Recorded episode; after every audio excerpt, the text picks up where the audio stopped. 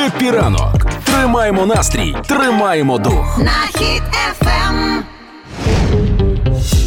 Як українці оцінюють своє фінансове становище А ну-ка. на даний період під час повномасштабного вторгнення?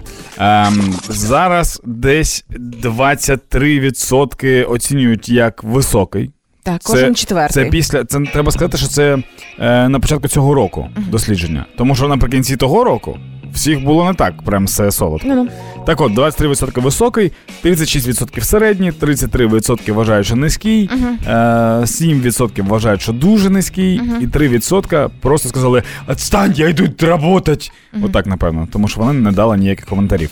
Е, в чому прикол? Прикол в тому, що в кінці минулого року було трохи гірша ситуація, бо високий дохід не всі могли оцінити.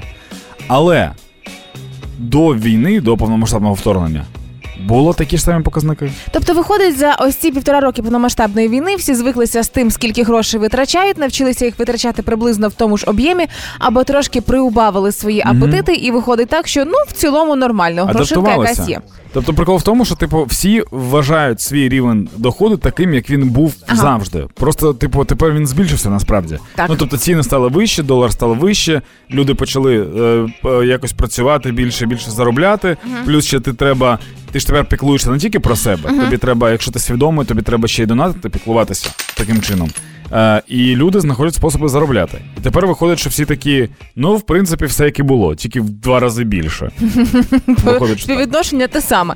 Але мені цікаво, коли робили ось це опитування, а, чи було там питання стосовно донатів, чи збільшились ваші донати? Можливо, для декого треба було б задати питання, чи з'явились у вас донати в статті видатків, чи вплинули вони на ваше фінансове благополуччя.